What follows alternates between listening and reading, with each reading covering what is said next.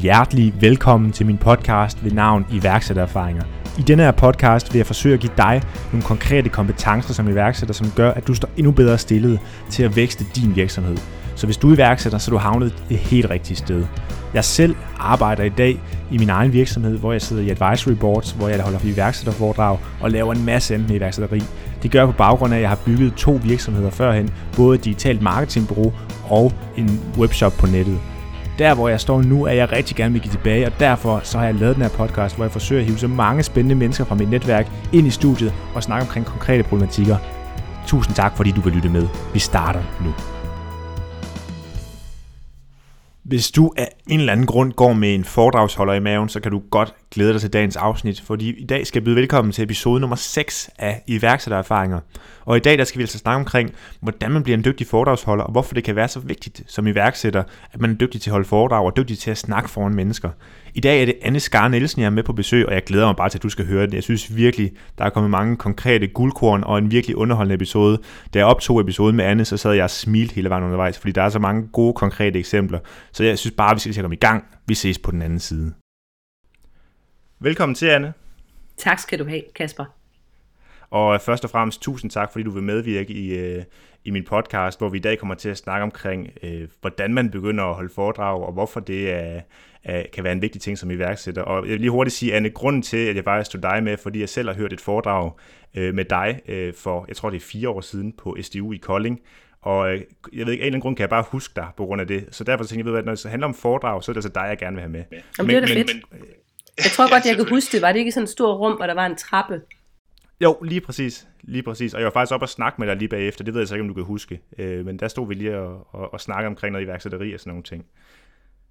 Men, men om ikke andet, Anne, kunne du tænke dig lige at fortælle lytterne omkring, øh, hvem du er, hvad du har lavet? Øh, jeg ved, du er fremtidsforsker. Jeg ved, du øh, har noget, der hedder Nerdy Speakers, hvor du øh, uddrager, eller uddanner øh, foredragsholdere. Kunne du tænke dig selv at fortælle omkring, hvordan man ender op med at lave sådan nogle ting? Jo, øh, jeg er som sagt fremtidsforsker. Startede min, øh, vel egentlig der, hvor jeg sådan fik hul på min karriere. Det var på Instituttet for Fremtidsforskning, hvor jeg var fra 2000 til 2003. Og så øh, havde jeg simpelthen så mange idéer til, hvad jeg godt kunne tænke mig at gøre anderledes. Jeg var øh, meget øh, ude, var meget, rigtig meget sammen med kunderne. Instituttet for Fremtidsforskning, det er en medlemsbaseret organisation, hvor der er en hel masse både offentlige og private kunder. Så jeg var bare ret heldig at, at have det som en platform og møde rigtig mange mennesker, og holdt også rigtig mange foredrag, da jeg var der. Men når man er sammen med, med sine kunder dag ud og dag ind, så får man jo rigtig meget input til at finde ud af, hvad er det egentlig, de godt kunne tænke sig, hvad er det, de godt vil have for nogle produkter. Øh, og så gik jeg ind til min direktør på det tidspunkt og sagde, skal vi ikke? Og så sagde han nej, og så sagde jeg nå, og så var vi øh, to, der så startede, Liselotte Lyngsø og jeg, øh, der så startede øh, Future Navigator og havde en masse ups and downs, som man jo har som iværksætter, før vi fandt ud af, hvad for nogle ben vi skulle stå på.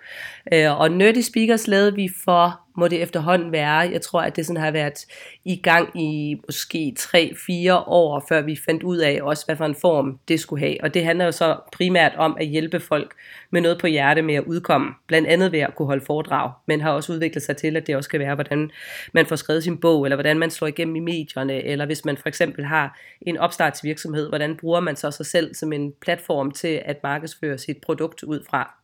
Så jeg tror, i bund og grund, så kan jeg rigtig godt lide at hjælpe mennesker, der, der vil noget med sig selv.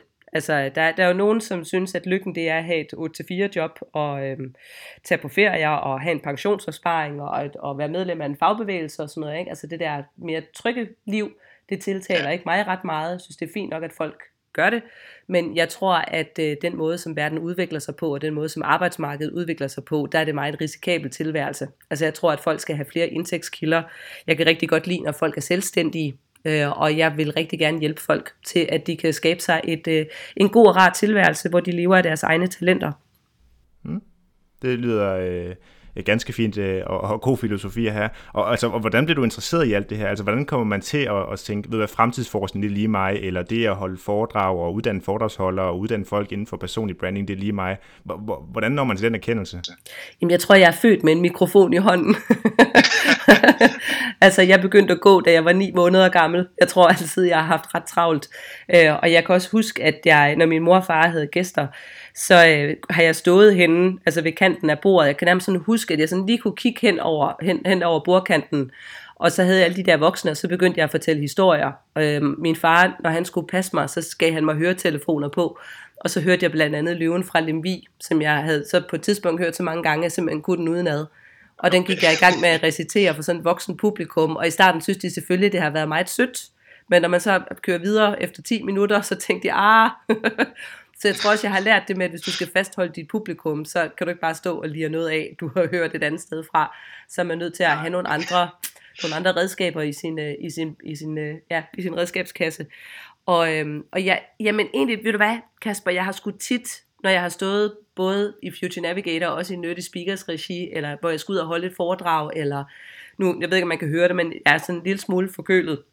Og i går skulle jeg også ud og holde foredrag, og der mine unger, de sagde, hvorfor kan du ikke bare aflyse, mor? Du er jo syg. Og jeg sagde sådan, nej, det kan jeg sgu da ikke. Altså i de 18 år efterhånden, jeg har arbejdet med det her, der har der været to gange, jeg har været nødt til at melde fra, fordi jeg simpelthen var så syg, jeg ikke kunne stå. Og anden gang, der var jeg gravid med tvillingerne, og kunne slet ikke hænge sammen, fordi jeg havde det så dårligt. Og der er der så andre fra min virksomhed, der er kommet i stedet for.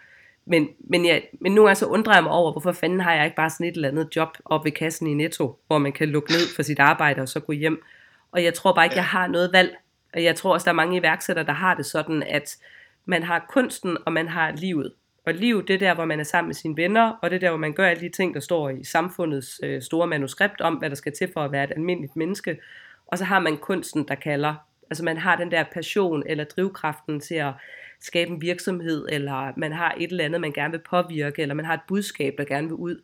Og jeg tror helt ærligt, at hvis ikke jeg fik det ud, så ville jeg blive sindssyg.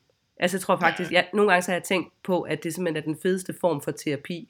Det er både at skabe sin egen virksomhed, men også at have en scene og stå og fortælle om sine problemstillinger på, og have nogen, der lytter. Øhm, så, så jeg tror faktisk, for mit vedkommende er det med til at gøre mig til det menneske, som jeg er født til at være. Og jeg, jeg tror virkelig nogle gange, så tænker jeg, at jeg vil virkelig blive kuk. Altså jeg vil få en depression, eller jeg vil øh, blive maniodepressiv, hvis ikke jeg havde muligheden for, at der var nogen, der gad at høre på, hvad jeg sagde. og, og, og, og man siger, det er jo faktisk et spørgsmål, som, som, øh, som vi lidt fører over til, som jeg stiller alle dem, jeg har med i min podcast her. Fordi det at finde nogen, som der gerne vil høre på det, du har sige, altså finde dine første kunder, hvordan øh, gør man det, både i, i form af Future Navigators, men også i, i form af Nerdy Speakers? Hvordan fandt du de første kunder, når du ligesom gik i gang? Fordi det ved en udfordring, rigtig mange iværksættere sidder med. Mm. Ja, for mit eget vedkommende, der var jeg jo super heldig, fordi at jeg arbejdede på Instituttet for Fremtidsforskning, og jeg kan huske, at jeg havde været der i en øh, par uger, der kom øh, Anders Bjerre, som var en af de ældre kollegaer, ind på mit kontor, og så sagde han, at i morgen, der har vi et temamøde om fremtidens børn, unge, et eller andet uddannelse. Og øh, den kan jeg desværre ikke tage, så den skal du klare. okay. altså jeg har aldrig nogensinde lavet sådan noget før. Altså selvfølgelig via universitetet, altså havde man lavet mundtlige præsentationer, ikke? eller man har haft et eller andet med en eksamen. Og jeg var ved at, altså virkelig ved at skide en grøn gris. Hold kæft, hvor var jeg bare nervøs. Og jeg vidste ikke noget om noget som helst, og jeg arbejdede hele natten og fik stukket et eller andet sammen og havde et manuskript, hvor jeg stod med mine klamme børnefingre og klamrede mig til det. Og synes jeg, at jeg synes selv, jeg virkede meget nervøs. Og jeg kan huske også, at jeg blev så tør i halsen, at jeg var nødt til at holde en pause og gå hen og drikke et halvt glas vand. Og jeg synes, det var utrolig pinligt. Men så var Anders med, som var en af mine kollegaer på instituttet. Vi var sådan nogenlunde jævnaldrende. Og han var taget med for at bakke mig op, og han sad bare og smilede til mig nede i publikum, og bagefter der kom han op og roste mig helt vildt. Han kaldte mig Stargirl. Han sagde bare, ej hvor var du bare god, og gud hvor virkede det bare overskudsagtigt, da du gik hen og tog det der glas vand. og, så, så Anders og jeg, vi lavede faktisk en aftale, fordi han havde slet ikke det i sig, at han skulle stå på en scene, og jeg ville faktisk gerne. Jeg synes faktisk, det var ret sjovt, selvom det også var forfærdeligt. Det må være det samme, som når folk løber en Ironman, eller på andre måder, du ved, bungee jumper, altså at man får sådan en adrenalin-kick af det, hvor det på samme måde er dybt forfærdeligt, men så mærker man også bare, at man lever bagefter. Jeg tror, det er den der tiltrækning, der ligger i det. Så, ja. så vi lavede simpelthen en aftale, ham og mig, om at øh, han var med mig ude og holde foredrag, og så lukkede han så aftaler med kunderne bagefter. Og det fungerede skide godt. Men det har bare lært mig, altså jeg tror faktisk, at, at det har også gjort, at jeg senere herhen i min karriere ikke er særlig nervøs, når jeg skal holde foredrag. Tror jeg faktisk har ret meget at gøre med, at jeg havde en med fra starten, der virkelig bare bakkede min røv. Og det er jo også et koncept, som vi bruger i Nerdy Speakers, det her som vi kalder for body, body-konceptet, ligesom man har, når man er ude at dykke. Så har man jo altid en body med, der passer på en, og som du deler mundstykke med. Ikke en person, du nødvendigvis er ven med eller kender særlig godt, men en du ved, okay, jeg kigger på dig, jeg holder øje med dig, jeg smiler til dig, jeg kommer op bagefter og roser dig, selvom det var gået af helvede til, at, at jeg tror, at det er simpelthen så vigtigt. Øhm, og jeg synes, at vi mangler det rigtig meget i vores samfund generelt, at vi har de her fællesskaber, hvor vi elsker at se hinanden være på en læringskurve. For du kan altså ikke blive en god foredragsholder, og du bliver heller ikke en succes som iværksætter, hvis ikke du kan have de her stinkefaser. Altså stink, mm. stinkefasen, det er, når man, man ens hoved godt ved, hvad det er, man skal gøre. Du har læst bøgerne, du har set alle TED Talks, og du har også ligesom lagt en plan og lavet et vision board. Men når du så skal i gang med det, så finder du ud af, okay, det her det var faktisk ikke så nemt, som jeg havde regnet med. Og det hedder stinkefasen. Altså der, hvor man virkelig, virkelig stinker, og man virkelig er dårlig. Men du kan bare ikke blive god til noget som helst, hvis ikke du tør stinke. Og, og jeg har stunket for mig selv øh, alene i mange år. Altså jeg har virkelig prøvet at være meget ensom og alene på foredragsscenen. Anders havde jeg jo kun der på instituttet, og så har jeg jo selvfølgelig virksomhed sammen med Liselotte Lyngsø, øh, hvor vi er en, øh, en håndfuld fremtidsforskere. Men vi er jo meget alene, det er jo en digital virksomhed. Og selvfølgelig kan vi snakke med hinanden over telefonen, og vi mødes en gang imellem, når vi laver planer om, hvad det er, vi skal lave. Men ellers så er det et meget ensomt job, både at være iværksætter og være foredragsholder. Ja, og det, det synes jeg er enormt godt beskrevet med, med stænkefasen. Øh, og det er nok derfor for mange af os iværksættere, vi forsøger at være så optimistiske som muligt, fordi det er vi nødt til at være, øh, fordi vi er nødt til at tro på, at på et eller andet tidspunkt, så, så kan vi altså besidde den her egenskab eller kompetence, vi prøver at tillære os. Ja, og det der happy-go-lucky, ikke? det her fake it till you make it, det er simpelthen så afsindigt vigtigt. Øhm, jeg vil sige, det er ligesom at, at kunne svømme. Fordi hvis, jeg, hvis, du, hvis du nu stod, Kasper, ikke, og du sagde, jeg kan ikke svømme, jeg vil faktisk rigtig gerne lære at svømme, så kan du jo ikke svømme. Altså, og det der får dig i vandet, det er troen på, at på et eller andet tidspunkt skal jeg nok få det lært. Og når du så kommer ud i det første, og det er helt mørkt og klamt og koldt og sådan noget, ikke? du tænker bare, ah, jeg har faktisk ikke ret meget lyst til at være her. Så det er jo godt, hvis der mm. kommer sådan en som mig, ikke? der kan vise dig, prøv at se, der er rygkråler, der er butterflyer, der se, hvor god jeg er. Fordi så har du noget, du kan spejle dig i, hvor du kan sige, Nå, okay, det ser faktisk ikke så svært ud. Nej, når du mestrer det, så er det nemlig ikke svært. Men hele processen derhen, den kan jo tage alt fra måneder til år. Og der er det bare så vigtigt at have troen og passion med, fordi på et eller andet tidspunkt, så knækker du koden. På et eller andet tidspunkt, så kommer du ud i vandet, og så kan du svømme. Nu ved du, hvordan du gør. Men hvis ikke du har haft den der passion og troen på, at det nok skal lykkes, og, og har haft, altså, at, at kunne give sig selv blændværket til, at du skal ikke lytte efter alle dem, der kommer og fortæller dig, at noget det er urealistisk. Fordi alting virker jo urealistisk, indtil der er nogen, der har gjort det. Det er helt korrekt. Og apropos det med at, at, at kunne lære forskellige ting, og kunne lære at holde foredrag, som er lidt det, vi skal snakke om i dag, hvordan man for det første begynder at holde foredrag, men også hvordan man bliver en dygtig foredragsholder, og hvordan det kan gavne en som iværksætter. Vil du prøve at beskrive, Anne, hvad, hvad er et godt foredrag for dig? Et godt foredrag for mig i dag er noget andet, end hvad et godt foredrag var i gamle dage. Fordi da jeg startede, der var et godt foredrag, det var, når folk godt kunne lide mig bagefter. Øh, og det var, når man fik gode ratings. Du ved, man skulle helst ligge sådan op, at, at når man kunne få stjerner fra 1 til 5, så ville jeg helst have 6. øhm, jeg kan også huske i starten, der talte jeg også utrolig hurtigt. Det gør jeg stadigvæk, men jeg talte endnu hurtigere dengang. Indtil der var en, der kom op til mig og sagde, du ved godt, mening opstår i pauserne. Ah, det sved bare rigtig meget, ikke? Fordi at, ja. det er jo rigtigt, hvis du holder nogle pauser undervejs, så kan folk jo netop lave deres egen mening, og de kan finde ud af, at det du siger at, hvad, hvad det betyder for dem. Men, men jeg tænkte jo, at det jeg kom med, det var jo ikke fordi, det sådan var særlig godt, og der var mange andre mennesker, der var meget klogere end mig. Så hvis jeg nu bare talte rigtig, rigtig hurtigt, så var der jo ikke nogen, der kunne nå at tænke en selvstændig tanke, og så skulle de bare kunne gå derfra og så tænke, det var godt nok sjovt og spændende og underholdende det der. Så det, det var sådan, jeg gerne ville have det i starten. Der handlede det meget om mig, og hvad jeg kom med, og hvad de syntes om mig. Og så har jeg bare fundet ud af på mine gamle dage, at det er slet ikke det, det handler om. det handler jo om publikum, og det handler om, hvad det er, de tager med hjem bagefter. Så min store succes som foredragsholder i dag, det er, hvis jeg kan lave et vi, altså et vi-rum, hvor vi kigger på fremtiden sammen. Nu er det ikke mig som en eller anden dum konsulent eller en træls fremtidsforsker type, der kommer og gør dig stresset med, hvad fremtiden bringer, du ikke kan finde ud af. Jeg kommer i stedet for, og så siger jeg, prøv at høre Kasper, nu åbner vi op for det her rum sammen. Og det er helt okay, hvis du synes, det er kompliceret. Det er helt okay, hvis du føler, at de her har de her tanker. Det har alle mennesker. Men der er nogle vigtige trends, du skal kigge på, og nu vil jeg lære dig, hvordan du gør. Så, så når jeg kan se, at der sidder nogen nede blandt publikum, der får de der shining eyes, det, det synes jeg er fantastisk. Der er nogle mennesker, de har det med det samme. Ikke? De er glade og begejstrede for alle. Og så er der nogen, du kan se, okay, de der, de er måske lidt mere tunge at danse med. Men ofte, når folk er tunge at danse med, så er det også fordi, de er kulturbærere. Og de, du ved, når du, når du flytter dem, så flytter du en kultur. Og når man kan få dem med over med en anden type af argumenter, end dem, som man skal bruge til bare at underholde og engagere folk, det synes jeg er fantastisk. Og jeg tror, at den bedste feedback, jeg nogensinde har fået, det var fra Norge, hvor der var en, der skrev til mig, jeg tror endda, jeg kunne have haft et kvarters oplæg, og så var der en, der skrev til mig, at øh, han havde, øh, I have suffered from dark depressions all my life, but now after listening to you, I, I finally feel that there is hope. så blev jeg fandme glad. altså, jeg kan også huske, der var en gang i, uh, i radioprogram, der hedder Filosofen, Forfatteren og Fremtidskvinden, som jeg lavede sammen med Knud Romer og Ole Fogh Kirkeby. Og der snakkede vi om ord, og der vi blandt andet snakket om vrede. Og der var der så en, der skrev, hov, nu ringer Apple Watchen her, to sekunder. Øh, der, var, der var der en, der skrev til os bagefter, at øh, med det der med vrede, det han simpelthen tænkt så meget over. Og han var faktisk holdt op med at slå på sin kone og sine børn, efter han havde hørt det der afsnit okay. om, om vrede, vi havde lavet. Så bliver jeg simpelthen så glad. Altså det med, at, at man kan sige noget, som gør, at folk sidder og tænker, og så ændrer de deres liv i en bedre retning, i en mere konstruktiv retning. Hold nu kæft, ikke? Og det vil sige, at når, når jeg kommer ud, så betaler jeg bare til et menneske. Altså jeg tænker, hvis der sidder en, et menneske her blandt publikum, som jeg kan røre, og som jeg kan give nogle redskaber til, at det menneske bruger det i sit eget liv på en måde, der giver mening for det her enkelte menneske, så har jeg jo ændret på hele verden.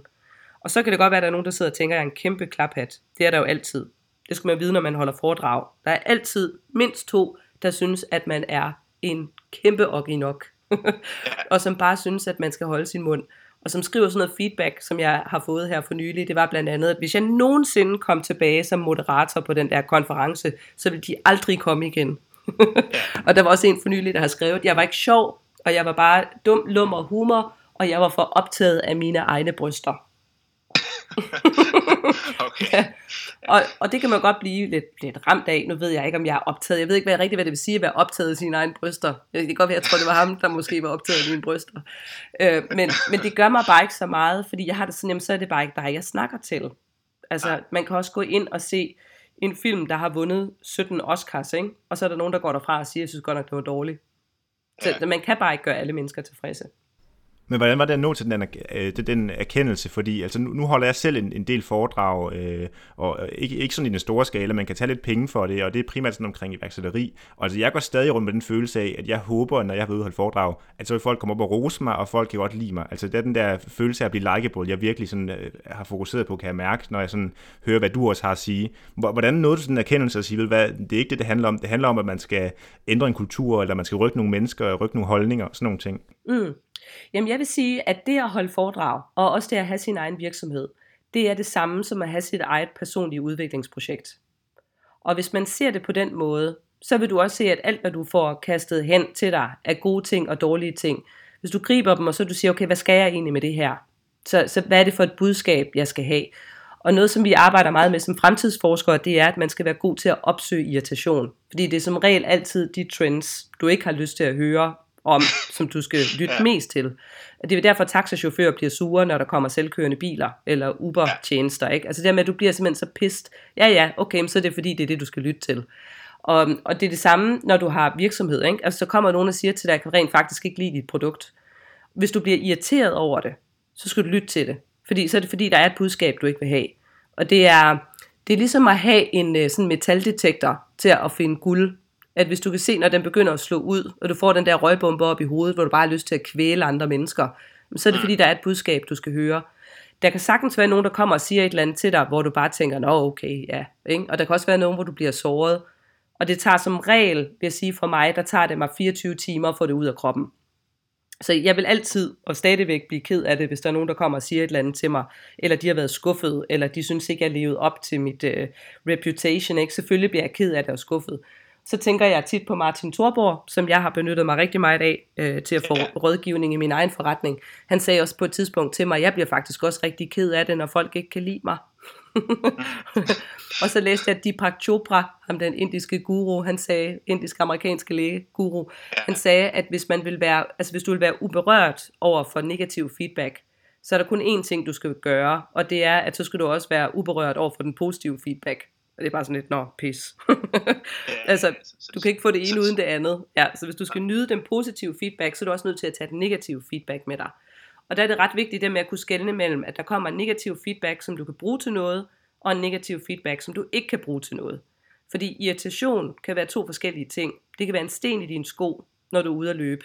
Det er dårlig irritation. Altså det eneste, du får ud af en sten i din sko, det er, at du får hul på hælen. Så den skal du pille ud, og så skal du sige farvel. Jeg skal ikke bruge dig til noget.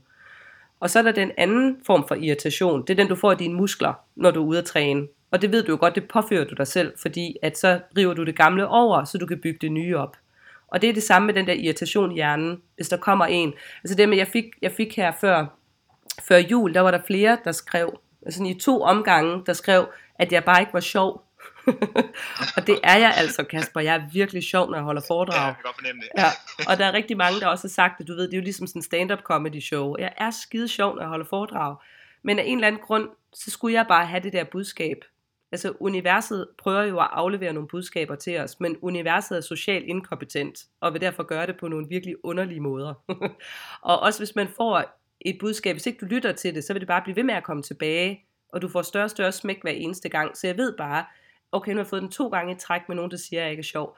Hvad er det så, jeg skal forstå? Og så snart jeg begynder at lytte til det, så snart jeg begynder at tænke den der med, okay, hvad er det for et budskab, jeg ikke vil have, så forsvinder alle de negative følelser. Og så det ligesom om, der åbner sig sådan et, et tivoli, jeg kan gå ind i, og så kan jeg begynde at, du ved sådan, okay, er det det her, er det det her? Og det, der så går op for mig, det er, åh, det de siger, det er, at jeg behøver faktisk ikke at være sjov. Og jeg tror egentlig, at jeg har pakket rigtig meget af det, som jeg siger, ind i humor, ligesom når du laver en vitaminpille. Altså jeg vil rigtig gerne give folk et godt og vigtigt budskab, men jeg er lidt usikker på, om de egentlig vil have det, og derfor så koder jeg det med sukker, ligesom du gør med en vitaminpille. Ja, ja. Og det er bare der, hvor jeg er kommet til, at det tror jeg bare ikke, jeg behøver mere nu. Jeg tror faktisk, at tiden som fremtidsforsker nu er, at folk vil faktisk rigtig gerne have et ordentligt los i deres nos. Og det behøver ikke at være sugarcoated. Så jeg kan godt stadigvæk være, være sjov, men jeg behøver ikke at være bange for at miste mit publikum. Forstår du, hvad jeg mener? Ikke? At vi, altså, vi har alle sammen bruger vores teknikker, ikke, når vi holder foredrag til at sige, okay, jeg ved, jeg har de der tricks, jeg kan bruge, og jeg har den der case, jeg kan sætte på, hvis jeg føler, at jeg er ved at miste mit publikum. Og der er jeg faktisk blevet mere sådan ret iskold over for at så sige, at altså, hvis du står på, så står du på. Altså fremtiden er vigtig, og fremtiden er fantastisk, og hvis ikke du vil med mig, jamen det må du jo selv om. Og det giver mig bare sådan en enorm stor frihed til også at kunne forlange noget af mit publikum. Jeg havde for eksempel nogle øh, skolefolk her i går, og hvor jeg spørger dem fra starten af, synes I det her det er vigtigt? Og så siger de, ja, ja. Så siger jeg, hold nu kæft, altså. Prøv nu at være lidt italiensk, ikke? Altså, jeg gider sgu da ikke at stå over for jer og snakke om fremtidens skoler og børn, hvis ikke I synes, det er vigtigt. I har sgu da selv børn, så synes I, det er vigtigt. Ja, siger de så. Den der, ja, godt, fedt. Ikke? Altså det med, at man sådan kan lave en social kontrakt med sit publikum, og så sige til dem, jamen, hvis ikke du synes, det er vigtigt, så gå ud og drikke en kop kaffe. Så tager jeg dem, der synes, det her det er vigtigt. Og det, det, synes jeg, det synes jeg er enormt fedt. Og det er det, jeg mener med, at man skal gøre det til sit personlige udviklingsprojekt. At når du, Kasper, som iværksætter, og du er ude og holde foredrag, så vil du have nogle andre irritationsmomenter. Og, og dig, der sidder og lytter med, du vil have en anden rejse og nogle andre irritationsmomenter. Men hvis man tænker, at vi er blevet født af en årsag, nu er jeg efterhånden ved at være sådan 47, tror jeg nok, og jeg bliver mere og mere overbevist om, at det er rigtigt. Altså, vi er her af en årsag. Vi har alle sammen et eller andet livsformål. Og det, der ville mm. være mest ærgerligt, det er, at vi ligger på vores dødseng, og så fandt vi ud af, at vi havde gjort det til en hobby. Så vi havde ja. ligesom vores rigtige arbejde, og så var vores livsformål, det var noget, vi gjorde sådan on the side. det tror jeg virkelig ville være trist. Så, så det er simpelthen sådan en kæmpe gave, at man kan sige, at jeg har mit livsformål, nu gør jeg det til en forretning, og så kommer jeg ud og fortæller om det, når jeg holder foredrag. Og ved du så, hvad der sker, så giver folk en penge for det. Og så står man sådan og tænker, hov, det gør jo ikke engang ondt. Altså må, må livet faktisk godt være sådan, at jeg sidder og laver research på et emne, jeg synes er super spændende, der er med til at bygge min virksomhed op, og så er der nogle kunder, der betaler for det, og bagefter så klapper de, og hvis det er i Norge, så sender de en en salamipølse bagefter, fordi de bliver så glade. Og så sidder man og tænker, må det egentlig godt være sådan? Altså, skal det ikke være protestantisk etik, og vi skal sidde og slå på os selv, og livet skal være pisse hårdt? Det, det, nej, det tror jeg faktisk ikke, det behøver at være. Når man kommer derhen, hvor man sidder og tænker, det her det er da næsten fornemt, så er det ved at være rigtigt. Og, og det, altså pointen her er jo også lidt det her med, Øh, altså fordi nu, nu kender jeg selv, når jeg er ude og holde foredrag, at man har nogle af de her livlinjer, man altid trækker i, for sådan at, at kunne trække et grin op af publikum måske, eller gøre et eller andet. Og det er måske ikke altid det, der er faktisk er afgørende for, om det bliver et godt eller, eller, eller dårligt foredrag. Det er måske det, man skal væk fra, og så hellere se, at man kan rykke en kultur. Øh, rigtig spændende pointe, synes jeg. Som, som, som iværksætter, når man, øh, når man nu gerne vil i gang med at holde foredrag, øh, for det første, hvad er det for nogle kompetencer, man tillærer sig, når man begynder sådan at ville holde foredrag? Og for det andet, hvorfor er det vigtigt, synes du, som iværksætter, at man kan holde foredrag eller snakke foran forsamlinger osv.? Jamen, jeg mener jo, at alle, alle skal have lov til at fortælle deres historier. Jeg mener faktisk, at det, er, det burde næsten være en menneskerettighed, at du fik lov til at fortælle din historie. Vi har siden tidernes morgen, der har vi siddet omkring lejrbålet. Og så har du, Kasper, så har du igen fortalt historien om dengang, du fandt et æren, du lavede en hat af, og kæmpede mod en bjørn, der slap væk, og sådan noget, ikke? Og så har vi siddet og kigget på dig, og så har vi sagt, hey Kasper, fortæl den en gang til, fortæl den en gang til. Og hver gang du så har fortalt den historie, så har du fundet nye nuancer, og du har fundet ud af, hvem du egentlig er. Altså, var du ham, der lod bjørnen slippe væk? Hvorfor gjorde du egentlig det? Ikke? Altså, blev du egentlig bange? Og så vil du egentlig altid fortælle den mest optimale udgave af virkeligheden. Så der er sådan noget fantastisk ved, ved, ved mennesker, ikke? Det er, at ligegyldigt hvor meget lort vi er gået igennem, så kan vi fortælle det som en god historie. Ja. ja. Et af mine yndlingsmottoer, det er jo også smart has plans, stupid has stories. Så som iværksætter, det der med at sidde og lægge planer, ja ja, det er fint, ikke? Men vi ved jo godt, at vi er nødt til at eksperimentere os ind i det og se, hvad der sker. Og så er det bare altid rart at tænke på den der med, at i det mindste får jeg en god historie ud af det. Og hvis det går galt som foredragsholder, hvilket jeg jo også kan se i, i Nyttig Speakers, det er ligesom om, der er sådan en rite of passage. Altså der er, der er nogle bestemte ting, sådan noget hero's journey-agtigt, hvor man, man øh, kommer igennem forskellige steps, ligesom i et computerspil. Og, og for hver eneste gang af de her niveauer, man skal igennem, der er der nogen, der giver op. Ja. Hvis ikke de er medlem af et fællesskab. Altså jeg, jeg kan se det med, at der, der skal ligesom være nogen, der kommer og siger til dem, okay, det der, det har jeg også prøvet, og jeg taklede det på den her måde. Og det der er også sket for mig, og jeg gjorde sådan og sådan. Så, så alle kan holde et foredrag. Alle kan holde et foredrag. Det er så ikke alle, der kan holde godt foredrag, men alle mennesker kan holde foredrag. Så er der nogen, der finder ud af, det kunne jeg faktisk godt lide. Og det kan godt være, det er gået helvede til, eller det er gået rigtig godt, men der er nogen, der tænder på det. Og så holder de måske 10 foredrag. Så kommer dit første dårlige foredrag. Så alle, der er gode til at holde foredrag i dag, de har holdt dårlige foredrag. Jeg har holdt ufatteligt dårlige foredrag. Så jeg har holdt nogen, hvor, du ved, hvor folk bare har siddet og sovet og kigget ud af vinduet, og altså, hvor, hvor de jo stået bagefter og sagt, at de vil aldrig, aldrig nogensinde have mig tilbage igen. Øh, jeg har holdt foredrag, hvor jeg har stået og, og kigget på mit publikum, og så kan jeg huske, at min hjerne tænkte, Anne, når du har sagt det der, så har jeg ikke mere. Ja, og, og, og hvordan, altså, hvordan takter du det? Fordi faktisk for ganske nyligt, for, for et par måneder siden, der holdt jeg mit sådan første, som jeg betegnet som dårlige foredrag, altså hvor jeg øh, var, var færdig før tid, og jeg blækkede lidt ud om nogle emner, som jeg egentlig plejer at kunne huske, fordi de bare ligger på rutinen og så videre. Jeg tror måske, det er, fordi jeg har været lidt presset den periode. Hvordan håndterer du det, altså, og så komme tilbage derefter? Jamen, det kommer bare tilbage. Altså, det er igen ligesom at træne til en maraton, ikke? Altså, så havde man bare en pis dårlig, et pis dårligt løb, så må du bare afsted igen. Øhm, og dengang jeg stod der ikke, og, og kunne ikke huske, hvad jeg skulle sige, altså der hvor min hjerne den sagde, jeg har ikke mere, så var jeg jo nødt til at sige det til en publikum, jeg var nødt til at sige, øh, ja, det var det. jeg, kan ikke, jeg kan ikke huske, hvad jeg skulle sige. Og det der jo så skete, det var, at jeg kunne se, at halvdelen af publikum, de sad og tænkte, godt, det ikke er mig, det der. Og den anden halvdel af publikum, de sympatiserede med mig. Så de begyndte sådan at sige, nå, jamen ved du hvad, du sagde noget med sådan der, du sagde noget med den der ting, og så de prøvede at hjælpe mig tilbage på sporet. Og så fik jeg hakket, der stamt mig igennem det, og så kom de op bagefter og sagde, jamen det var da fint, og det gik da meget godt, og det, det du sagde var da okay.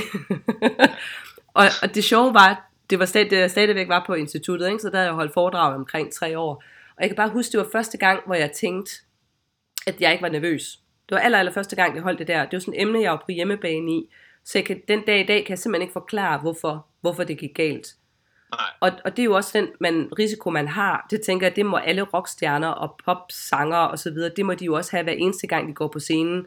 Du ved faktisk ikke i dag, om det er den her gang, hvor det bare går pisse dårligt, og hvor det går galt. Øh, dem, der er gamle nok til at kunne huske Thomas Helmi, som stadigvæk spiller musik, mm. han havde jo også en fase, hvor han var kæmpe darling. Alle elskede ham. Og så havde han 5-6 år, hvor han bare faldt uden for det gode selskab, og alle havde ham, og der var ingen, der kunne lide popmusik. Jeg kan huske, at jeg havde været til koncert med ham, hvor folk stod og kastede flasker op på scenen og buede af ham. Og han gennemførte bare den der koncert, og så sagde han tak for i aften, og så gik han hjem. Og han er garanteret også ligget i fosterstilling med tommelfingeren i munden. og så har han skulle afsted dagen efter igen.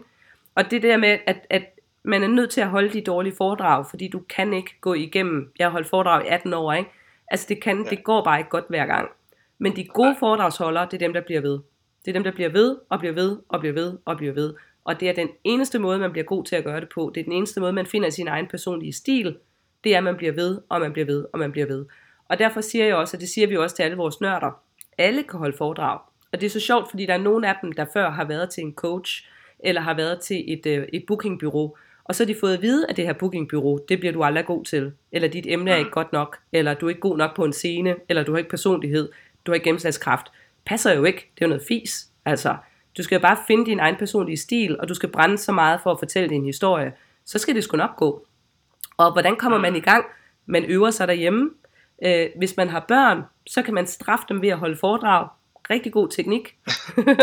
det har jeg gjort ret meget med mine unger. Det er, du ved, som jeg siger til dem, unger, hvis ikke I stopper det der nu, så er der foredrag ude på trappen, og det bliver 20 minutter. Og så, så placerer jeg dem ud på trappen, så sidder de der, og så går jeg i gang med at øve et foredrag. Så børn, nu skal I høre om mors nye emne om øh, selvkørende biler, og øh, de hårde trends og de bløde trends, og man kan bare se på dem, de bare, åh, stop nu mor. Så nej, nej, der er 18 minutter tilbage. øh, der er altid et plejehjem i nærheden. Altså de fleste mennesker vil have et eller andet sted mellem 500 meter og 5 km til et plejehjem. Og plejehjemsbeboere er de sødeste mennesker at holde foredrag for. Så kan man, øh, hvis man får tre flasker rødvin, så kan man dele dem med dem bagefter. De løber ingen steder, og, og de har glemt alt det, du har sagt bagefter, så der er ingen skade sket. Øh, man kan rende rundt i sit, øh, igen i sit lokalsamfund, og så lave en pjæse, man smider ind af postkassen og siger, hvis I har en øh, gå hjem eftermiddag, eller et, øh, et møde, eller noget teambuilding, eller et eller andet, så vil jeg rigtig gerne komme og underholde jer i en times tid. Man må bare aldrig nogensinde være gratis. Det er noget af det, som vi lægger meget stor vægt på i Nerdy Speakers, det er, at du holder aldrig, aldrig, aldrig gratis foredrag. For gratis foredrag er ikke noget værd. Det kan så godt være, at i starten er der ikke nogen, der har lyst til at betale for dig, men så kan du få betaling i form af testimonials, eller at der er nogen, der tager billeder af dig, mens du står og holder dit foredrag, så at du lige så stille begynder at få bygget dit portfolio op. Øh, fordi jo mere du holder foredrag, jo flere foredrag vil du også komme til at sælge. Og der sidder sgu mm. altid nogen derude. Selv hvis du står på et plejehjem, så vil der være en sygeplejerske, som er gift med en kommunikationsdirektør fra Novo Nordisk, og hun går hjem og siger til ham, jeg hørte lige Kasper, han var simpelthen så mm. sød, og han var simpelthen så god. Ham kan du godt booke til jeres næste arrangement. Okay. Og, og nu begynder vi sådan lidt at tage hul på, øh, hvordan man øh, altså begynder sådan at erhverve sin første foredrag. Du nævner pjæser, og du nævner plejehjemmet. Fordi jeg, jeg har faktisk taget en, en lille case med til os i dag også, Anne. Øh, en, en case, som handler om, at jeg kunne godt tænke mig, at vi tog øh, øh udgangspunkt i, at vi har en, en ung iværksætter, som øh, måske har startet sin egen virksomhed og drevet den i et år. Det er lidt lige meget, hvad han laver egentlig. Men han ved, at øh, han vil rigtig gerne i gang med at holde foredrag, både fordi han ved, at det kan være vigtigt for hans forretning, men også fordi han ved, at det er nogle kompetencer, han gerne vil tillære sig. Så nu sådan helt fra, fra, fra scratch af, når man er foredrag, eller vil gerne være foredragsholder, man måske ikke engang holdt sit første foredrag endnu, hvordan kommer man i gang? Altså, hvor finder man det første foredrag henne, og, og, og hvordan får man egentlig sat et, et, et show sammen, eller sat et, et slideshow sammen, eller hvad man nu vil gøre det? Hvad, hvad, hvad gør man for at gribe det an sådan helt fra starten af?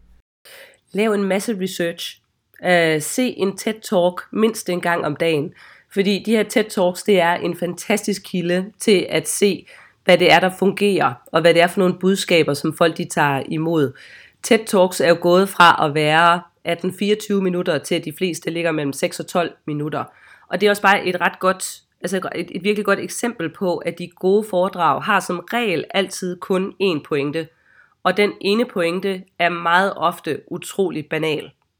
Og det er igen det der med, at når tingene de er simple og enkle, så er, det, så, så er det fordi, at så begynder det at være rigtigt. Så er det noget, folk de kan tage til sig, og de kan bruge det, og de kan oversætte det.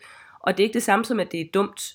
Det er jo ligesom, igen, hvis vi går tilbage til vores svømmemetafor. Jeg kan huske øh, til de olympiske lege for et stykke tid siden, hvor Michael Phelps, han tog alle medaljerne. At når jeg kiggede på ham svømme, så tænkte jeg, det der, det kan jeg da også. fordi det så bare så nemt ud for ham. Men det er jo også igen, fordi han har øvet og øvet og øvet, og nu er han kommet hen til en svømmestil, der bare ser fuldstændig, altså den ser så nem ud for ham. Ja. Og når vi kigger på dem, der, der holder tæt talk, så sidder vi også og kigger på dem og siger, gud, hvor ser det bare nemt ud, det der.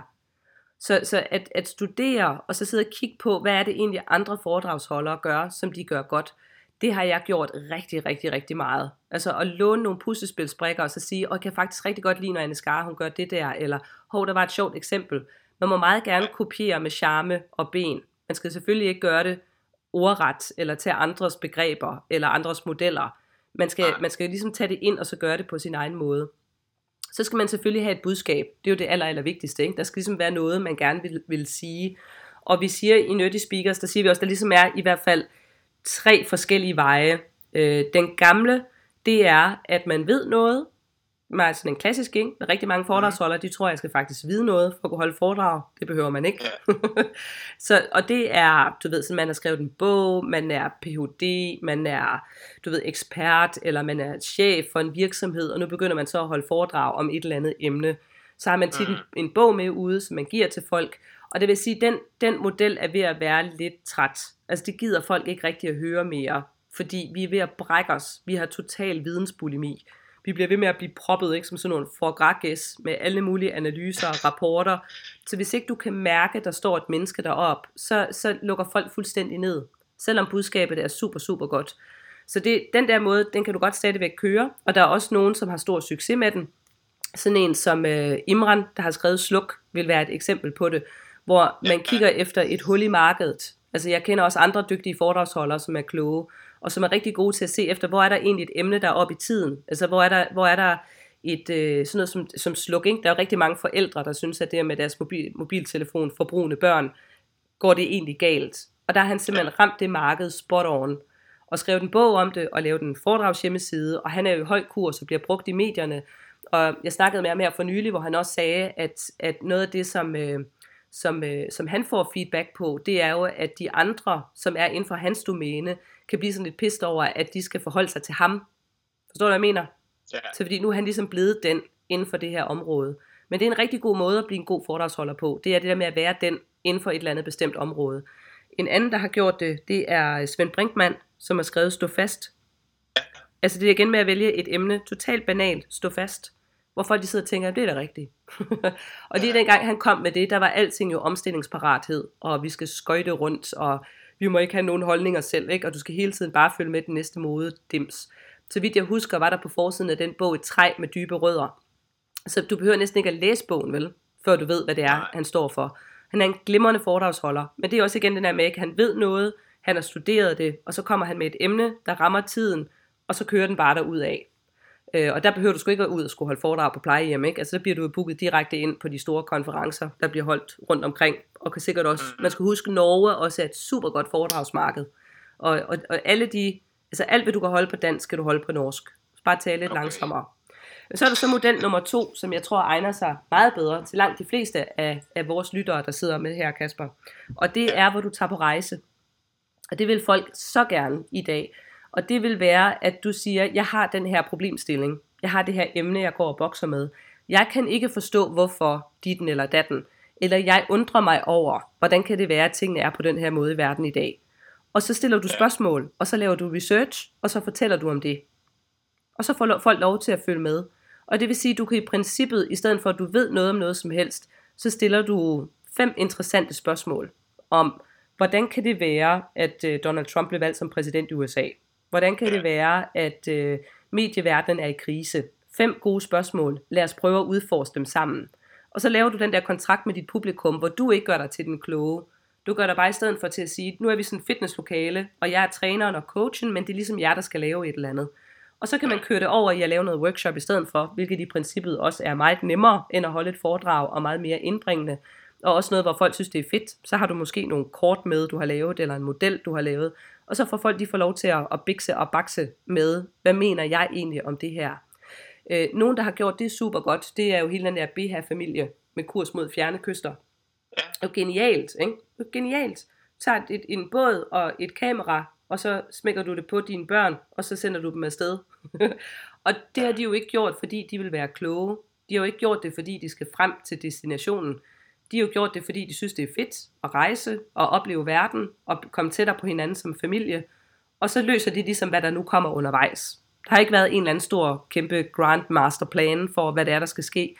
Fordi du skal have blikket for at kunne se, okay, så kom det spændende, nu kan vi lige tage en afstikker til Colombo, hov, der var en havskildpadde. Og det vil folk så gerne. Og hvis vi lige skal tage den tredje model, det er sådan lidt den, som jeg selv personligt synes er kedelig, men den virker enormt godt, det har den altid gjort, det er, at du læser andres bøger og holder foredrag om dem. okay. Syv gode vaner, ikke? Syv gode vaner. Ja. Altså, der er et helt konsulentfirma, der har lavet en licensaftale med at tage en klog bog, og så har de læst den, og så har de oversat den til noget, der kan bruges, og så tager de ud, og så laver workshops og underviser i det. Og det er en super god, bæredygtig måde også at gøre det på, hvis man sidder og tænker, jeg vil rigtig gerne afsted, jeg vil gerne supplere min indtægt, jeg har ikke rigtig noget budskab, jeg ved fandme egentlig ikke rigtig, hvad min virksomhed den går ud på, jeg har heller ikke nogen passion. Så find en bog, der er oppe i tiden, lav en aftale, meget gerne være en international bog. Det kunne være øh, Tony Robbins, han har skrevet en om finansielle investeringer, og så hold foredrag om den, sådan at den er spisevenlig for folk at gå til. Og så får man nogle hak i sit bælte, og du får noget, øh, du ved, du får noget, noget øvelse i at, at arbejde med dit publikum, og så kan man gøre det i to-tre år, og så når man så tænker, okay, nu kan jeg sgu egentlig godt det, så kan man jo så ligesom skifte over i at så sige, nu laver jeg et, et, øh, et andet spor i mit liv, nu tager jeg den der opdagelsesrejse i stedet for. Okay, og det er jo tre meget sådan håndgribelige metoder til ligesom at, bygge et foredrag. Jeg er især fan af nummer to, som du også selv nævner, øh, som er lidt den her øh, document, don't create tilgang. Altså man prøver at dokumentere, nogle, at man besvarer nogle spørgsmål, og hvordan man har researchet nogle spørgsmål, og hvad man finder frem til, i stedet for at man skal vide en hel masse. Øh, og det er måske især til de unge, at det er jo øh, noget, der er, er rigtig stærkt, og til, til ja, folk, der gerne vil i gang med det. Men det næste er jo så, når man så står til at holde sit første foredrag, så kan man ofte mærke lidt kriller i maven, man er lidt nervøs måske. Hvordan bearbejder du så noget, og du bliver vel ikke nervøs længere, når du skal ud og holde foredrag på samme måde, kunne jeg forestille mig? Og det kan jeg godt. Det kan jeg godt. Det kommer an på, hvad det er for nogle foredrag, jeg skal holde. jeg bliver som regel mest nervøs, hvis der er folk, jeg kender i publikum. Jeg skulle holde foredrag for min, min svigerfar engang, og der var jeg faktisk ret nervøs. Og det var bare fordi, jeg tænkte, øj, hvis jeg nu står deroppe på scenen, og så jeg kigger ned på ham, og så kan jeg se, man kender godt det der fake smile, ikke? Den der, hvor jeg kan se, at han kigger på mig og synes egentlig, jeg er meget sød. Men, men han er bare sådan, ej, det her det er ikke godt. ej, det ville jeg bare synes var virkelig skidt. Det sy- han synes så heldigvis, det var rigtig godt, og, og alle dem, som var i lokalet, de synes, det var rigtig godt.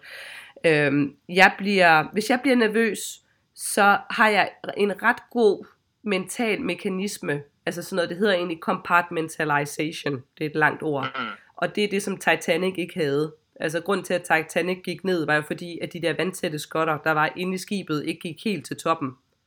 Mm. Så, og hvis de havde gjort det, så var vandet, det skyllede jo over inde i skibet. Der. Ja. Hvis, hvis de nu var gået helt til tops, så havde skibet kunne holde sig flydende meget, meget længere. Øh, jeg ved, at uh, Helle Thorning kunne det samme. Altså hun fik jo simpelthen så meget røv hele tiden, alle mulige steder fra. Men hun kunne også gå hjem og så stryge sine skjorter og være sammen med sine børn, og så sige, nu tænker jeg ikke mere over det. Og det kan jeg også. Altså jeg er simpelthen så god til at lave det der compartmentalization. Jeg har for eksempel et, øh, et, øh, inner, inner, øh, hvad hedder sådan et ind i hovedet disco track, jeg kan sætte på. Så hvis der kommer sådan en tanke om, åh, du skal holde det der foredrag, det går nok galt, så kan jeg bare sætte uh, Eye of the Tiger på inde i mit hoved, og så skruer jeg op for lyden. det værste, man kan gøre, det er jo at gå i seng, og så begynde at holde sit foredrag inde i hovedet. Fordi så får man ikke sovet, og så bliver du bare endnu mere nervøs, og så vågner du klokken 3 om natten, kampsveder, øhm, og tænker, hvorfor gør jeg dog det her med min tilværelse? Så, så jeg tror, det er ret vigtigt, at man simpelthen bare kan lukke af for den der indre radiospor, der handler om, at nu skal Kasper holde foredrag, og det kommer nok til at gå dårligt. Ej nej, det skal du ikke. Øh, alle vores nørder, de laver den her historie med den gode hund og den onde hund, som de fleste sikkert godt kender, med den gamle indianske kvinde, som øh, på sin 100-års fødselsdag bliver spurgt om og interviewet om, hvorfor hun dog kunne øh, have levet det her fantastiske liv, hun har levet, hvor hun har været en rollemodel for sine omgivelser. Og hun siger så, at inde i, mit, inde i mig har der hele mit liv været en god hund og en ond hund. Og mit livs opgave, det har været at holde den gode hund væk fra den onde hund. Og så bliver hun spurgt om, hvad for en hund der vinder, og så siger hun, at det er den, jeg fodrer mest. Så stop med at fodre den der onde hund. Altså den, den, den onde hund er en lille led chihuahua, som man skal sige til, nu har jeg hørt det, hold din fede kæft og læg dig op i kurven. Man kommer aldrig af med den, og man vil også finde ud af, at lige pludselig så kommer den tilbage, og så har den klædt sig ud som sådan en stor doven Sankt Bernhards hund, der siger, skal du ikke bare ligge herovre i sofaen og se Netflix? Du behøver ikke at forberede dig, det skal nok gå alt sammen. Og så finder man ud af, fuck, det er den onde hund. og så skal man igen sige, nej, stop, hen, lig dig. Og så skal man fodre den gode hund i stedet for. Så man skal simpelthen lave sådan et billede af en stor, dejlig golden retriever, der du ved, går ved din side og sidder ved siden af dig op på scenen og som elsker dig over alt i hele verden, og tal til dig selv som om, at du er din egen bedste ven. Ha' en, uh, ligesom en nerdy, ikke? Hvis folk de, de er nervøse, så går de jo ind, og så skriver de, jeg er simpelthen så nervøs. Og så vil folk, de vil skrive, det skal nok gå, og du ved, hvis det går helvede til, så var det jo bare det dårlige foredrag, du skal holde, og vi er her for dig, og så vil der altid være en to-tre stykker, der tilbyder, skal jeg komme med ud, ikke? Skal, skal vi lige tage en samtale, du må gerne ringe til mig, så kan jeg lige tale dig lidt op.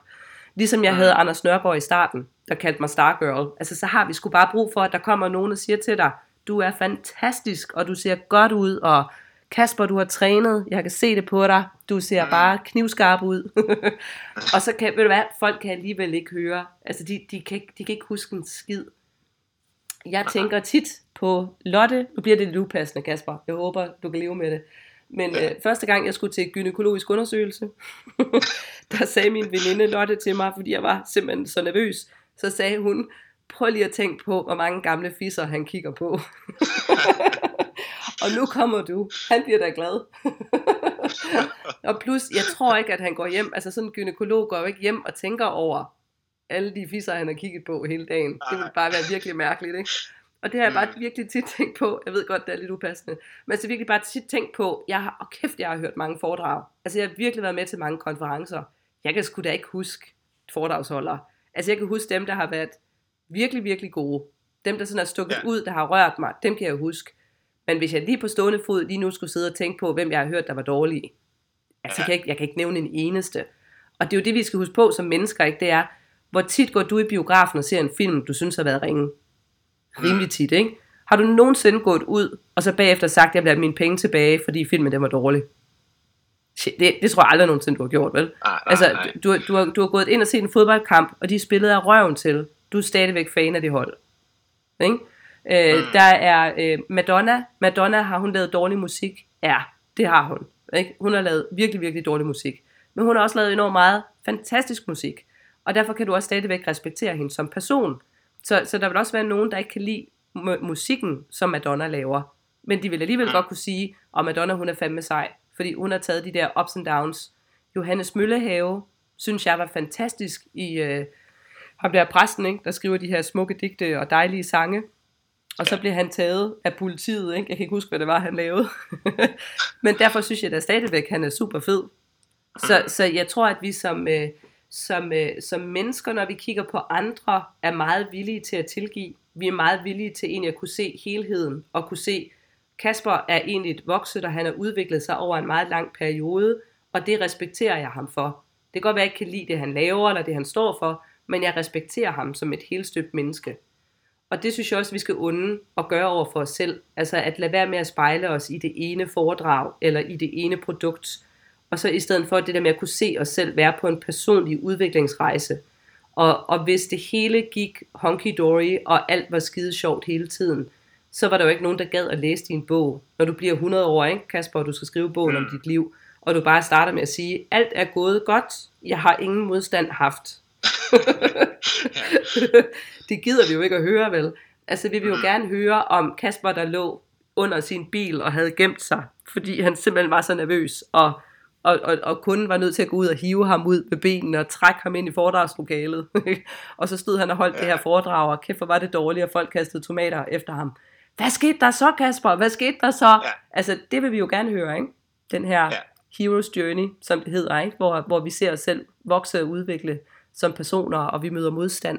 Fordi det er den rejse, som alle mennesker er på. Og som fremtidsforsker bliver det kun mere vigtigt nu, fordi nu er vi trætte af alle de der rapporter og pis mig i øret analyser om, at vi har problemer. Folk de gider ikke at høre om det mere. Altså nu vil vi høre om nogen, der rent faktisk har gjort noget ved det, og nogen, der har gjort oprør, og nogen, der har sagt deres job op, og nogen, der har lavet en virksomhed, fordi at de skal ændre på verden. Så, så nu er vi på vej ind i både rebellernes tid, Altså den her med de nye revolutioner, hvor, hvor det er dem, vi gerne vil følge. Det er dem, der står for noget. Altså den næste generation vil jo hellere følge et hashtag, end de vil følge en person. Ja. Og vi er også på vej ind i en ny fordybelsestid, hvor vi kommer til at se, at vi vælger mere til. Altså at vi for eksempel, ligesom i Nerdy, ikke, der har vi jo lavet et community, hvor vi træner sammen. Og simpelthen så forpligter du dig ligesom over for dig selv og siger, nu er jeg i det her i en periode i mit liv, fordi hvis jeg ikke er der, så er jeg, så er jeg ude i det der moras, hvor der bare hele tiden er så mange forstyrrelser, og så kom der en ny trend, og så kom der en ny bog, og så kom der en ny bevægelse. Det vil sige, det er ligesom at gå hen til en buffet, og så smage lidt på alting. Og så ender du med at have, og så sidder du sådan og siger, okay, ja, i dag har jeg spist giberlapskovs med kirsebær og chokoladesovs. Det var fandme mærkeligt. så vi vil egentlig gerne fordybe os ned i nogle emner og nogle områder, hvor der så er nogen, der står for et eller andet. Så det at, at have en virksomhed, kan man gøre til et udviklingsprojekt, hvor du har folk med på en rejse, og hvor de egentlig betaler dig for, at du fortæller dem om, hvordan det går med det, som du laver. Fordi når du gør det, så kan de også bygge mere op i deres eget liv. Og det tænker jeg, det er jo ikke helt skidt vel. Altså at hvis det er sådan en fremtid, vi kigger ind i, det er, at der er egentlig ikke rigtig nogen af os, der ved, hvor vi skal hen. Men vi har bare besluttet os for, at vi prøver at gøre det sammen. Og så prøver vi at gøre det på den, på den bedst mulige måde. Og så kan vi sætte os hen, som vi altid har gjort, omkring lejrbålet, eller powerpointen, eller hvad man nu mødes om, og så fortælle en historie. Og hvis vi så kan gå beriget derfra, og du endda har tjent penge på det, ja, det er da ikke så skidt. Nej, det må du nok sige. Men altså, jeg fornemmer lidt, at især i, i forhold til at behandle nervøsitet, så handler det meget omkring, som du beskriver, det her perspektiv, man ser det hele i. Altså, at, at alle bliver nervøse, at det, der er ikke noget galt med en, og man skal forsøge igen at, at finde ud af, hvordan kan man, kan man som du siger, fodre den, den, den positive hund, altså fodre den positive side, øh, og sørge for, at man, øh, man måske bevarer et mindset, der siger, at, øh, at man kan altså godt det her, og, og, og ja, altså er positiv omkring det. Ja, fordi du kan godt. Du kan godt. Altså per definition kan du godt. Øh, du skal bare finde ud af at gøre det på din måde. Så du skal ikke, Kasper skal ikke gøre det på andres måde. Du må gerne læne dig op af min måde, indtil du finder din egen. Ligesom man kan læne sig op af Michael Phelps, men jeg kommer aldrig til at svømme som ham. Men jeg kan svømme på den mest optimale måde, som jeg kan svømme på. Øh, og og det, hvis man var spirituelt anlagt, så kunne man sige, at du skal fodre din sjæl. Altså det med at fodre den gode hund, det er at fodre ja. din sjæl. Og det at fodre den onde hund, det er at fodre dit ego. Og, og egoet er jo en cowboyter. Egoet er den, der er sat foran dit livs chance, hvor du har nogle heste, som skal trække dig i den rigtige retning. Men nogle gange så kommer den der cowboy der bare til at tro, at det er ham, det handler om. Så sidder han og tænker, hov, de andre har fået en ny cowboyhat. og ja. skulle vi egentlig ikke have en gulddiligence? Ville det egentlig ikke være meget bedre for os alle sammen, hvis vi fik gulddiligence og nogle nye guns? Og det, det der egoet vil gerne have status. Egoet sidder og spejler sig i de andre og tænker, hvor mange likes har de fået på Facebook, og øh, hvor mange penge er jeg egentlig værd. Og, at, og, og fear is for the ego. Det vil sige, det er kun dit ego, der føler frygt. Det er kun dit ego, der bliver nervøs. Fordi dit ego er pissebange for statustabet. Så ja. dit ego går op på scenen og sidder og tænker, hvad nu hvis folk ikke kan lide mig? Hvad nu hvis de, hvad nu hvis de afslører ja. mig? Hvad nu hvis de regner ud, at det er kejserens nye klæder? Det der imposter syndrom, som jeg vil sige, at alle sunde mennesker lider af. Fordi når man er det her, altså de foredrag, den type af foredrag, jeg holder, folk vil jo simpelthen så gerne have, at jeg er en primadonna.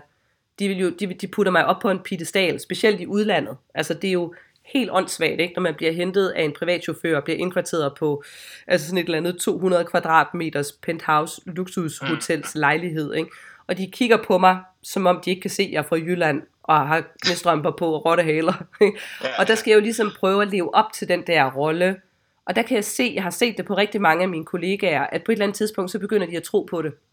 Og når de begynder at tro på det, at de er all that, så er det ligesom om, så mister du din nerve. Og så er det, at de får neuroser, og de får angstanfald, og øhm, de er nødt til at trække sig fra scenen, øh, og de kan simpelthen ikke være i det længere, fordi det der ego, det bliver bare så stort, og det er der ikke nogen mennesker, der kan udfylde. Øh, Beyoncé synes jeg er meget inspirerende, fordi hun har jo opfundet et alter ego. Hun har lavet en person, der hedder Sasha Fierce, som er hende, der går på scenen. Fordi Beyoncé, hun siger, at der er ikke nogen, der gider at høre på Beyoncé. Altså Beyoncé har fedtet hår og, og armepatter, og du ved, har ikke sovet hele natten. Hun kan jo ikke synge. Men det kan Sasha mm. Fierce. så hun kan aktivere det der ego, og så sige, nu går jeg ind i den rolle, spiller jeg den rolle, fordi det er det, folk gerne vil se. Og så kan jeg lægge den fra mig igen, og lave den der compartmentalization, og så sige, nu er jeg bare mig. Nu er jeg bare sådan et helt almindelig menneske. Ja. Så, så, og jeg tænker der med nervøsiteten, ikke? Altså, at, at har man brug for at have et ego, man kan stå i, så skal man gøre det. Altså skal man spille en rolle for at kunne være på en scene, og virker det for en, så skal man gøre det. Og så skal man tage den af, når man går hjem, og så bare være sig selv. Jeg har bare fundet ud af, at på den hårde måde, det virker ikke for mig. Altså jeg bliver så udtørret, hvis jeg spiller en rolle, når jeg er på scenen. Det, øh, for mig vil det være, når jeg er moderator. Jeg er enormt god til at være moderator, men jeg får ingen energi ud af det. og det er lidt noget lort, fordi folk vil enormt gerne booke mig til at være moderator, og jeg får så positiv feedback, og jeg vil kunne lave en hel karriere ud af at gøre det, men jeg bliver så drænet, altså jeg er nærmest jeg er nødt til at sove i to dage bagefter. Øh, så, så, så for mig virker det at være autentisk. For mig virker det at kunne stå og være fuldstændig nøgen og glatbarberet foran mit publikum. For mig virker det, hvis jeg kan lave det der, altså at åbne mit hjerte og være helt tunet ind og sammen med dem, så får jeg enormt meget energi ud af det. Og jeg kan se, at jeg kan røre mit publikum på en helt anden måde, end jeg kan gøre, hvis jeg laver. Fordi hvis du bruger ego, så er du altid en skal. Så er du altid ja. distanceret. Så det er ikke for at sige, at det ene er forkert, og det andet er rigtigt. Man skal bare finde den måde, der passer til, til en, og man skal vide også, at der er omkostninger ved begge måder at gøre det på. Ja, og jeg tror, altså et eller andet sted, så tror jeg måske ofte, man starter med, at det, det er ego, der, der ligesom er, er udslagsgivende. Altså jeg, jeg husker, husker selv, da, da jeg for alvor startede med at holde foredrag, og jeg føler mig virkelig som en, en dårlig person for at sige det her, men jeg blev jo lidt mindre nervøs og lidt gladere, hvis jeg kunne se, at personen, der var på scenen før mig, så mere nervøs ud, eller i hvert fald præsterede under det, som jeg vidste, jeg kunne præstere. Og, og, og det gav jo pludselig bagslag en dag, da jeg fik lov til at skulle gå på scenen efter Ruben Søltoft, hvor han jo bare performede, og jeg pludselig blev endnu mere nervøs, for jeg vidste, at jeg kunne slet ikke gøre det så godt, som han gjorde det. Øh, så det gav jo enormt meget bagslag, at jeg fodrede mit ego øh, i forhold til at gøre det på den måde. Altså jeg, jeg har med, med jævne mellemrum har jeg folk i det, jeg kalder foredragsterapi, som faktisk er noget, Liselotte, min partner, har fundet på. Og der får du bare lov til at sidde på scenen ved siden af mig så slæber vi en lænestol op på scenen, og så sidder du bare ved siden af mig, når jeg holder foredrag.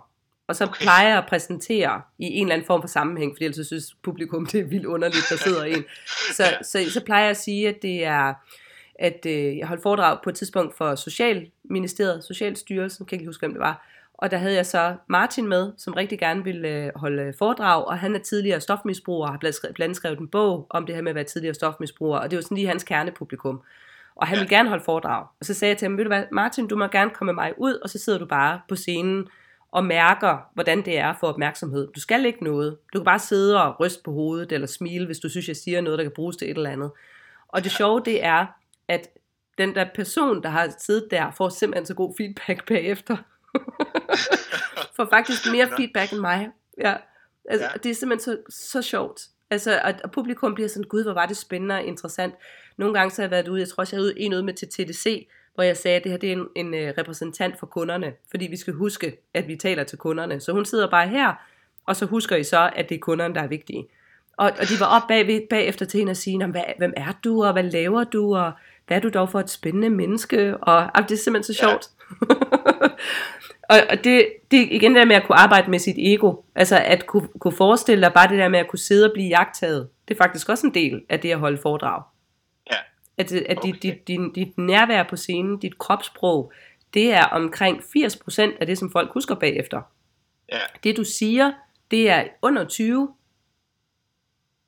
Og det, for os, der står med den, ikke, der er det jo omvendt. Ikke? Vi tænker jo, nej, nej, det skal være så klogt, og det skal være så indholdsrigt, og jeg skal fylde mine slides op med information, fordi ellers så sidder de og tænker, hun har jo ikke noget på, eller han har jo ikke noget på. Men, men det er ikke det, folk vil have i et foredrag. Altså, de vil gerne se et helt menneske med noget på hjerte, hvor der måske bare er én ting, de kan tage med sig hjem bagfra, bagefter, som de kan huske. Ja, Okay, nu, og nu, uh, Anne, jeg har det sidste spørgsmål, sådan lige i forhold til emnet her, som kommer til at være meget bredt, men, men det er, uh, lad os sige, at man går fra at have ude og holde sin første foredrag nu, det begynder måske, fordi ofte når man har holdt det første foredrag, så oplever man, at så bliver man booket til det næste, fordi der er nogen, der kender nogen, og så videre. Hvad, hvad, hvad er det for nogle ting, man skal fokusere på, sådan primært, hvis man skal nå fra at begynde at holde sin første foredrag til at nå på samme niveau, som du er? Jeg ved, det er en lang rejse, men hvad er det for nogle sådan primære ting, man skal fokusere på, og hvad er det måske, man kan gøre for at arbejde med sig selv? Og jeg vil sige, på bund og grund, så skal man synes, det er sjovt. Øh, man, skal, man skal gå derfra fra sådan et foredrag, ligesom man kan gå fra en træningstime. Så hvis man, hvis man nu træner et eller andet sted, og man ingen energi får ud af det, og man synes bare, det er sur røv, så på et eller andet tidspunkt, så giver man jo op. Men hvis man træner et eller andet, ikke, hvor man tænker, okay, det kan godt være i dag, der var det hårdt, og hov, nu har jeg fået den skade, og nu har jeg tre måneders genoptræning. Jeg synes bare, det er så sjovt. Jeg får bare så meget god energi ud af det. Så vil man blive ved med at gøre det, og du vil blive ved med at søge det. Så hvis man synes, det er sjovt at holde foredrag, så tror jeg også, at man af sig selv egentlig hele tiden vil finde en måde at komme derhen til at finde den der scene. Øh, man kan altid øve sig. Man kan øve sig med at holde en konfirmationstale. Dem skal vi i gang med lige om lidt her igen. Ikke? Ja. Man kan holde taler til bryllupper, til begravelser. Man kan vælge den, hvis man er ansat i en virksomhed, så er der altid brug for en moderator. Altså til, til interne workshops for eksempel, der kan man bare sige, jeg vil gerne være moderator. I kan altid bare tage fat i mig, så skal jeg nok øve mig i at være moderatoren. Man kan øve sig i til, øh, til, øh, til, til konferencer, øh, tage med ud, altså det der med at sidde og studere andre, hvordan er det, de gør, og så egentlig bare skrive det på sin LinkedIn. Altså det kan jeg jo se på, på vores nerdy speakers, at øh, når man begynder også at sige, jeg er foredragsholder, så bliver man rent faktisk booket som foredragsholder. Man skal gøre sig selv open for business. Der er også rigtig mange, og det er også iværksættere, vil jeg sige, som er slemme til at lukke sig selv ned, og som ikke er open for business. Så de bliver sådan en kiosk, der har alle tingene, men de har hængt et skilt ud på døren, hvor der står lukket. og så kan de ikke forstå, hvorfor kommer folk ikke og handler. Og det kan være sådan helt basic, for eksempel hvis man er ude på en, øh, en messe eller en konference, så har jeg tit set foredragsholdere, og nu er det jo fordi, takes one to know one, ikke? Altså det her var jo noget, som jeg gjorde rigtig meget, da jeg var på instituttet. Der prøvede jeg at få folk til at stå og sælge de der projekter, og sælge de ydelser, vi havde, når jeg holdt et foredrag. Så stillede de sig hen, meget generet af mine kollegaer, og spiste, du ved, spiste pindemader, og talte med hinanden. Og jeg siger til dem, på hør, på hør, nu er kunderne her, I skal gå hen og snakke med dem. Så siger de, hvad skal vi snakke med dem om? Så siger jeg, det er jo lige meget, bare gå hen og sige, hej, hvordan går det? Og se, hvad der sker. Men folk er så generede, og så introverte, og, og det betyder jo også, at dem, der får lov til at dominere vores verden, det er jo tit de der oplæste spærballoner, som godt kan lide at stå på en scene med et kæmpe ego, og som egentlig ikke rigtig har noget at byde på. Fordi alle dem, der er kloge og godt ved noget, de tror, at jeg skal være meget klogere og vide meget mere, før jeg har lov til at være her. Men penge og det at blive booket, det er jo en god ting. Altså, der er også rigtig mange, der siger, jamen jeg er jo ikke inde i det for pengenes skyld, og så plejer jeg altid at sige, så vær i det for shitload of money skyld. Gode mennesker skal tjene gode penge. Iværksættere skal tjene gode penge. Skal tjene rigtig gode penge, og helst meget tidligt i forløbet. Der er ikke nogen grund til, at man skal sige, at jeg skal gå 10 år igennem, uden at have til dagen af vejen, fordi så kommer det nok. Nej, nej, nej, nej, nej. Det er jo ligesom at åbne et hotel. Altså hvis du åbner et øh, femstjernet hotel, hvis du nu siger, Kaspers Bix, det skal være et femstjernet hotel, så vil du jo ikke starte med at lave et telt. Vel? Du vil heller ikke sige, okay, jeg laver et telt, og så næste år, så opgraderer vi til en stjerne, og så næste år til to stjerner. Det gør du jo ikke. Du vil jo gå efter guldet med det samme. Du siger, så laver jeg et femstjernet hotel, og så skal det leve op til fem stjerner. Men så skal du også opføre dig efter, med det serviceniveau, der hører til. Og man skal stå, når man har været ude og holde foredrag, så skal man stå og tage imod, fordi det er der, hvor folk de kommer og siger, kan jeg ikke lige få dit visitkort, eller jeg har, det, da du snakkede, så havde jeg den her idé. Det er der, hvor, hvor folk kommer op til dig og gerne vil handle. Og der har jeg simpelthen så ofte set, at øh, folk de står og pakker deres ting ned, øh, eller begynder at tale i mobiltelefon, og så står den der potentielle kunde ved siden af dig, for faktisk ikke lukket den aftale, som man gerne ville. Ja. Så, øh, så jeg vil sige, det behøver ikke at være særlig svært, men der ligger en eller anden form for paradoks, som man måske kan kalde for ydmyg arrogance, Altså at man på den ene side skal være et ydmygt menneske, som er villig til at arbejde med sig selv og tage imod, hvad det er, der kommer fra omverdenen, kunne ramme knæ på gulvet på knæene rigtig hårdt, ikke? og så rejse sig igen bagefter.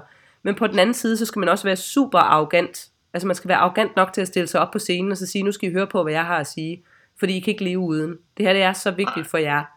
Øh, der må ikke være noget af sådan noget, du ved, på den ene side, på den anden side, og måske og med et konfidensinterval på 92%, så kunne det godt gå hen og blive relevant. Nej. det er det samme, der gælder, når man er i medierne. Ikke? Så er man simpelthen nødt til at sige, at det her det er vigtigt, og det er det, fordi sådan og sådan. Og, og man må gerne også have holdninger og meninger, man selv har tænkt sig frem til. Altså det behøver ikke at være noget, man har læst i en bog. Man må gerne være 18 år gammel og stå på en scene og så sige, nu skal I høre mit budskab til verden. Og så kommer folk og siger, hvad har du det i? Ja, mig selv. det behøver ikke at være, fordi man har en bestemt uddannelse, eller har fået et kørekort, eller, altså, verden vil gerne høre, hvad du har på hjerte, uanset hvor du kommer fra, hvad for en social baggrund du har, om du er rig, om du er fattig, om du er ung eller gammel, fuldstændig lige meget. Hvis man har noget på hjerte, så skal man have lov til at fortælle det ved hvad, jeg tror, jeg vil lade, lade det være de afsluttende ord for øh, foredragssnakken omkring, hvordan man øh, kommer i gang med at holde foredrag. Ved hvad, jeg sidder og, og smiler helt vildt, fordi jeg føler mig underholdt, og jeg føler, at der er så mange guldkorn i den her podcast. Øh, så, så jeg glæder mig bare til at få, få den skubbet ud til alle jer lyttere. Øh, en sidste ting, vi plejer at spørge om, inden vi sådan begynder at runde af her til sidst, det er, hvis du har et råd, du vil give dig selv, dengang hvor du startede op som iværksætter, eller startede op med din egen forretning, som du kunne give dig selv lige nu, hvad skulle det så være? Hvad skulle det så være? Research. Bliv god til at lave research. Min superkraft det er research. Hver eneste gang jeg har et problem, så laver jeg research. Jeg sidder ikke og snakker med folk, der ikke ved noget om noget som helst. Altså jeg sidder og tænker, okay, nu har jeg en eller anden problemstilling, som jeg ikke ved, at jeg havde, og jeg ved heller ikke, hvad jeg skal gøre ved den. Så jeg vil, jeg vil som regel diskutere det igennem med de andre i Future Navigator, hvis der er et eller andet, fordi vi har også fundet ud af, at der er jo de her problemer, du ikke ved, du ikke ved, du har. Og, og det vil sige, at du hele tiden ligesom ruller din bold frem i feltet, ud fra den, den grad af viden, du har til rådighed. Og så kommer der et eller andet nyt shit, som du sidder og tænker, okay, hvordan fanden løser jeg nu det her? Og research, det er bare guldet. Research, det kan jo være alt lige fra at læse bøger, så jeg har altid gang i en podcast, jeg har altid gang i en lydbog. Min nye yndlingsapp, det er en, der hedder Pocket, hvor jeg kan smække artikler ind, og så er der en kunstig intelligens, der læser højt for mig. Jeg snakker med øh, andre iværksættere, har altid været meget altså hvis I sådan heldig og, og positivt overrasket over, hvor hjælpsomme andre iværksættere er. Og det tror jeg også er fordi, at, at når man har gået igennem ørkenen, så vil du også rigtig gerne vise folk, hvor oaserne er på vejen. Øh, og jeg vil egentlig også sige, at det er jo, det er jo en af de, de primære årsager til, at uh, Soleima Gorani, som jo hende, jeg har lavet Nødde Speaker sammen med, at vi lavede Nødde Speaker sammen, det var faktisk fordi, vi fandt ud af, hvor mange lorte oplevelser vi har haft i vores foredragsliv. Altså, og, og ja. hvor mange af dem, der var de samme. Og de somre, hvor Soleima bor hos mig, der har vi jo siddet og grint vores røv i laser over alle de der dårlige oplevelser, der har været. Ja. og bare kunne se så mange fællesnævnere. Så, så at lave det der community for os i Nerdy Speakers har netop været for at sige til folk, nu skal du gå den her vej. Du skal finde din egen måde at gøre det på. Men vi ved, at der er nogle af de her ting, som du kommer til at møde undervejs, så det kan vi gøre meget, meget nemmere for dig. Og det samme med iværksætteri. Der vil altid være nogen derude, der har prøvet nogenlunde det samme. Og så kan man læne sig ind i deres historie. Man kan blive inspireret af, hvordan de har gjort. Og ligegyldigt hvor sort en situation kan være, og ligegyldigt hvor dyster den er, eller man sidder og tænker, at det her det bliver sgu da aldrig nogensinde til noget, så kan man jo høre andres historier, og så finde ud af, om der er så nogen, de har gjort det uden ben, ikke? og der er nogen, der har gjort det med en pistol for panden, og der er nogen, der har gjort det, mens deres hus brændt, og så sidder man og tænker, okay, det kan godt være, jeg også godt kan. Ja, ja. Godt tip. Og øh, Anne, når man nu gerne vil følge med i, hvad, hvad du kommer til at foretage dig øh, fremadrettet osv., hvor kan man så følge dig henne? Jamen, man kan finde mig på øh, alle sociale platforme, selvfølgelig.